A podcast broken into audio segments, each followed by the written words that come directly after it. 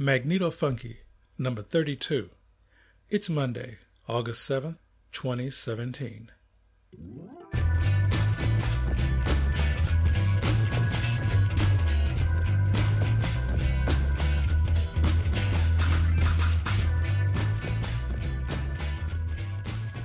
Hey, welcome. I'm Larry Winfield in the pursuit of grid power to the people. This week, we take a peek at thermoelectric generators, and we got updates on the Joule Thief and Sunstone 2.0. The music this week is eclectic alternative from around Seattle, uh, opening with the band Santee.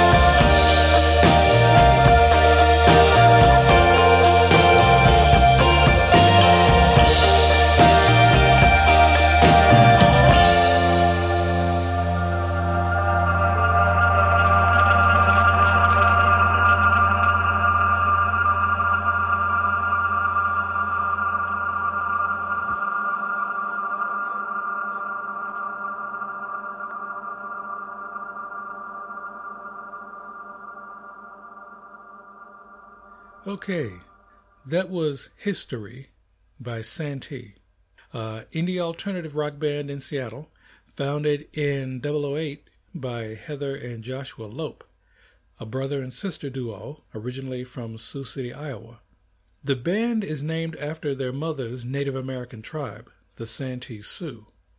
Santee has crafted a unique take on Northwest indie rock, blending their affections for Modest Mouse with the sad country heart of Patsy Cline while preserving a holy reverence for the Beatles. Cool. Hey, this is a laid back and often explicit, you bet your ass, weekly international podzine of extremely eclectic music and progressive politics with a focus on energy independence for the 99%. My pod pages are 1223studios.com slash mfunky.h and facebook.com slash 1223studios. Well, back to the old drawing board. Okay, in grid theory, uh, we're taking a brief look at two forms of thermoelectric power generation you could use for emergencies in your high rise or condo because this is barely an SRO grid option.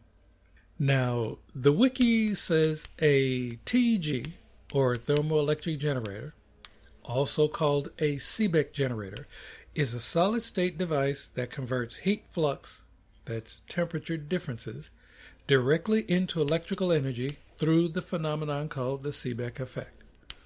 They function like heat engines, but are less bulky and have no moving parts. Well, one example NASA uses TEGs as radioisotope thermoelectric generators used in space probes. Yeah, they're tiny little nuclear generators.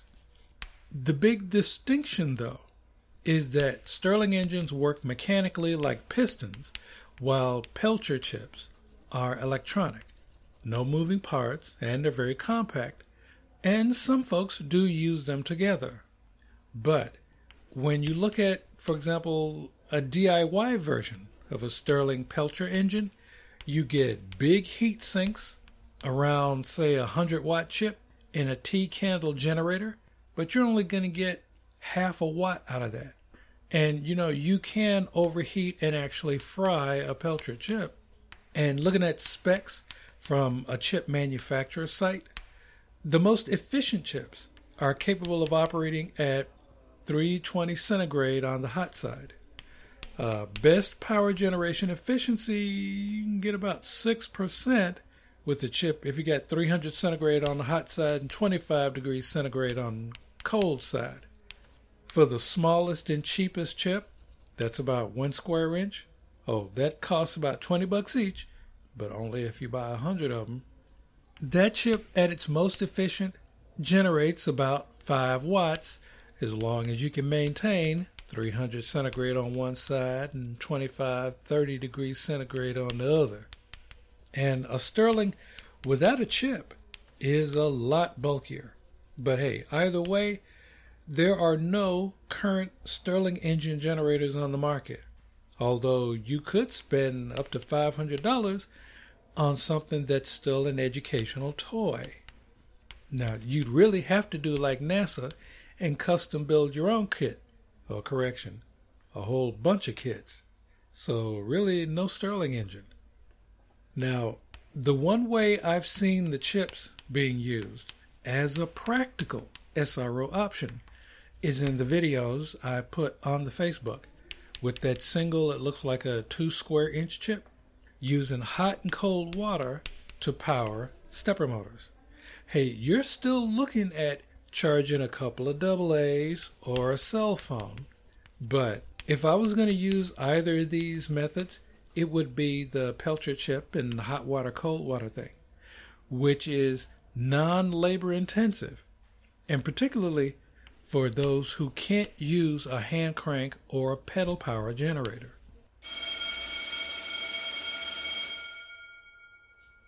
Okay, uh, frankly, we're done with Stirling and Peltier, and we're going to continue on with more lab notes. Okay, Uh, back to the stage, continuing the Seattle set with a little R&B slash alternative rock, a tune called "Cry Out" by Anissa C. Long, a singer-songwriter and inspiring actress, uh, born in California, the granddaughter of Jerry B. Long Sr., who was a great Motown songwriter composer. Anissa is currently involved with the World Vision Clean Water Project, with the music compilation album Bringing Clean Water to the World. Oh, and this song is on track number nine.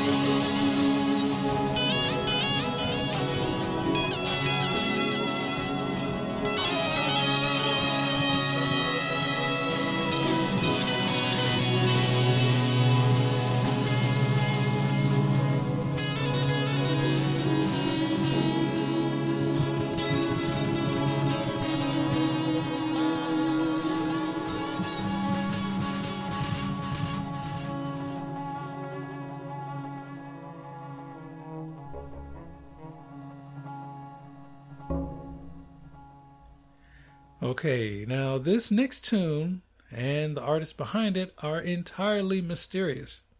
Uh, we have Humming Fair by Ricky Seal, an alternative indie surf artist from Seattle with a brand new Reverb Nation page, uh, no bio, and I'm not even sure about the Facebook page. It's either not there or it's very private.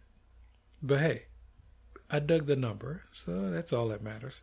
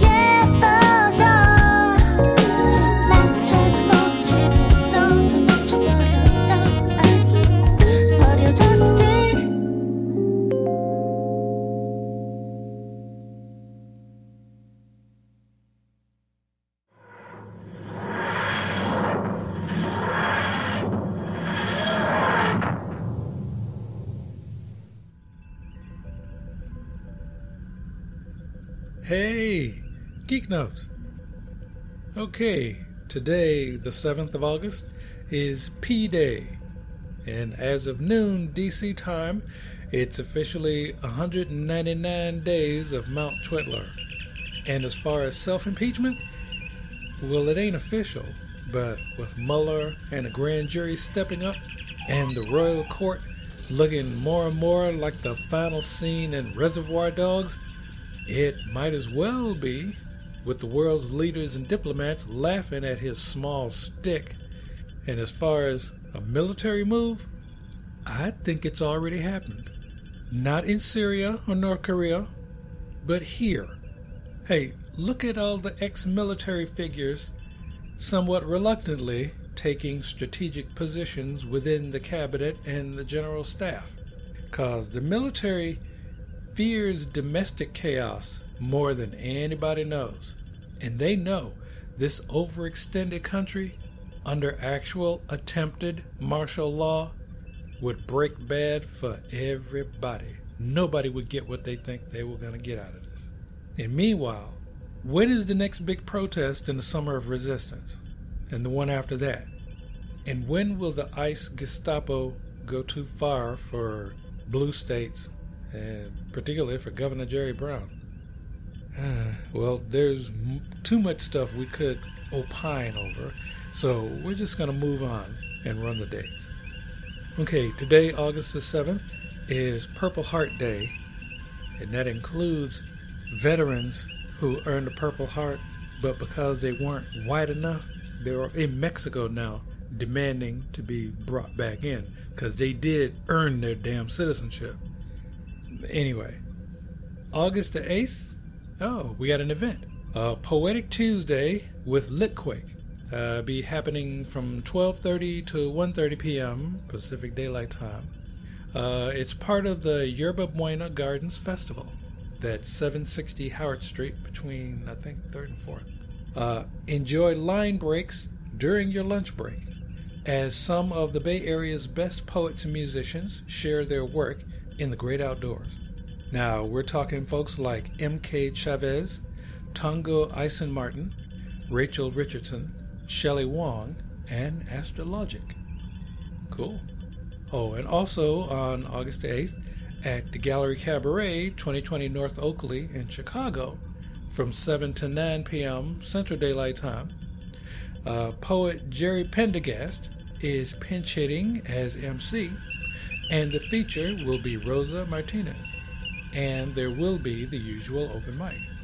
Okay, uh, August the 9th is World Indigenous Peoples Day, and the 9th is also the day in 1945 during World War II when the second atomic bomb, codenamed Fat Man, was dropped on Nagasaki.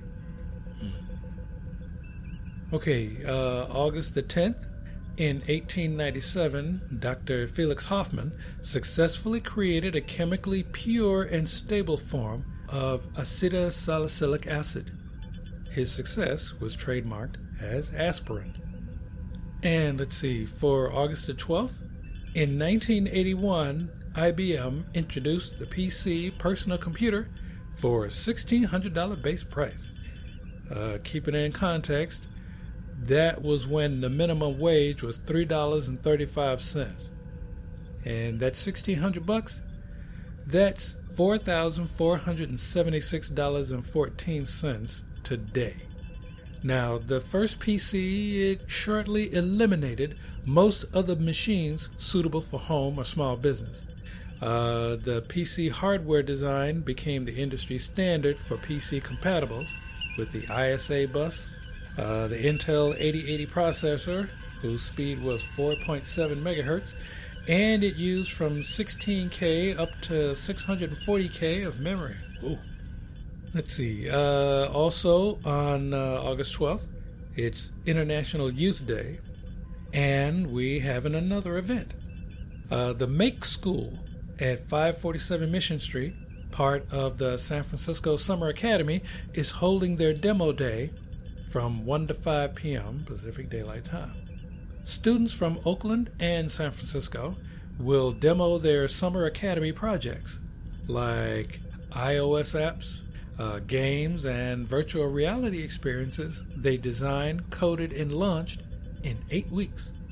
Developers, entrepreneurs, friends, and industry professionals are all welcome to attend if there are any tickets left. Uh, check that pod page link. And let's see, for August the 13th, we have another event Tango in the Square at Union Square from 2 to 6 p.m. Uh, there's free DJ music and free tango lessons with Mila. And uh, it'll be dancing until the batteries run out, but you want to get there early. The sound man leaves at 4. And finally, we have advance notice of a Chicago Poetry Scene event. Registration for Poetry Pentathlon 2017 is closing on the 16th. Now, the actual shindig happens a month later, and if you're going to be in Chicago then, oh, you got to check it out. It's a blast. More details to come. And, advance notice, the Onyx Con 9 annual art exhibition will have its opening on August 18th from 6 to 9 p.m. Eastern Daylight Time at the Southwest Art Center, 915 New Hope Road, Southwest Atlanta and the show runs to September 16th. Nice. Hey, if you have promos, pluggers, gig info, and art opening, etc., send me an email. The address is mfunkyzine at gmail.com and bands, artists, and poets. Download links, no attachments, please, and no promises. Transfer complete.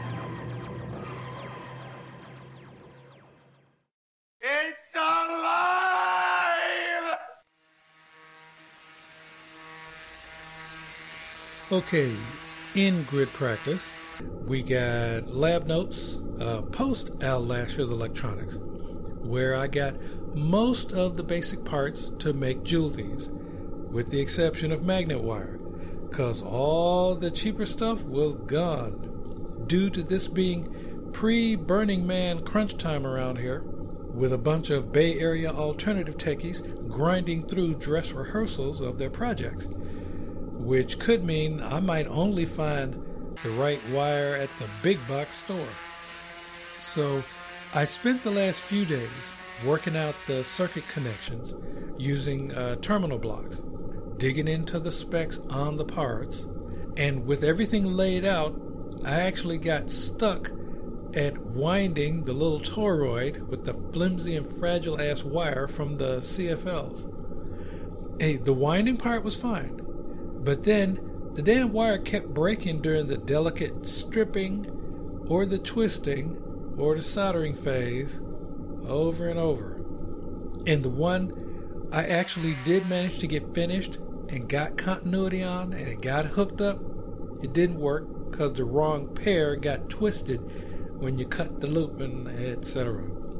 So basically, me and this thin ass wire don't get along at all. So on Saturday, I started looking into inductors to replace the coil. Uh, the ones I'm gravitating to are these RF types that look like uh, little can capacitors, and the axial types that look uh, like little through hole resistors. And two of them together will act like a bifilar coil. And on Sunday, I stumbled across a technical paper that said that the wire gauges used in these CFLs aren't standard. It's swinging anywhere from 28 to 34 gauge, and it's cheaper to put a higher gauge wire in there. So I'm not even sure if this is 30 gauge wire. Uh, meanwhile, because whining don't fix shit, I'll keep trying. Uh, came across a different way to hook up the bifilar coil by actually treating it as bifilar and not trying to loop it again, but hooking it up separately. So, like I said, I'm going to keep trying because until I get this damn thing going and get this LED lit, I'm not even on the map with this SRO power grid, regardless of the work I've done so far. I mean, the Sunstone, it's just another damn bleach battery without the Joule Thief. So, I'm not going to wait until next month I'm going to go back to the shop this week and I'm going to see if they have a couple of these uh, RF axial inductors and one or two pre wound toroids with actual 30 gauge wire. And speaking of which, you know, the crystal cells, they so far are still doing the same thing as before. Individually, the cells will all register a steady voltage right around or above 600 millivolts. But just from checking that double A uh, sunstone, you hook two of them together and they'll spike up to what you expect and they'll drop down as looks like the charge within the two crystal cells equalizes. It's freaky, but hey, maybe that's normal for these things. Uh, I'll post up pics or videos for when I get the damn thing working. And uh, I'm going to go on ahead and make some more crystal cells now that I have that part worked out. And you can check the page. You can see what the thing without the coil or the inductors looks like, the Julesy. And a nice pic from inside Al Lasher's store. Okay, uh, for one more tune, we close out with some party fueling alternative soul music. A tune called Heartbreaker by Down North, uh, led by vocalist Anthony Briscoe. Uh, the band mixes underground rock and soul and often expands their lineup to integrate horns, percussion, and backup vocals to help deliver their dazzling grooves. Oh, by the way, they're going to be at the Taste of Edmonds, uh, that's Edmonds, Washington, uh, Saturday the 12th at 7 p.m. They'll be at Bellingham, Washington, and Boulevard Park on Wednesday the 16th, and the Summer at SAM series in Seattle on the 17th.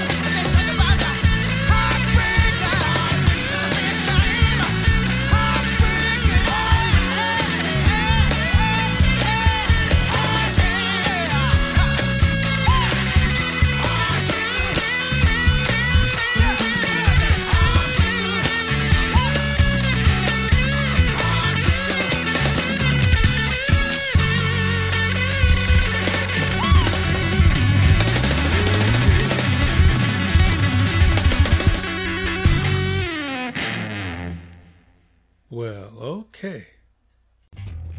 Magneto Funky is a 1223 Studios joint. Show files are at iTunes, Internet Archive, Stitcher, TuneIn, and Mixcloud. Episode notes are on the pod pages, and you got MP3 streaming on the Facebook. If you like the show, hey, thanks. And please drop a review or rating at iTunes or the Facebook. Show themes Rocket Power and Spyglass by New York musician and composer Kevin MacLeod. Some additional audio from freesound.org. The next episode is set for Monday the 14th. I'm Larry, trying hard to stay chill at my garret in the Mission. And this is Magneto Funky from San Francisco, where we go through, not into, the darkness.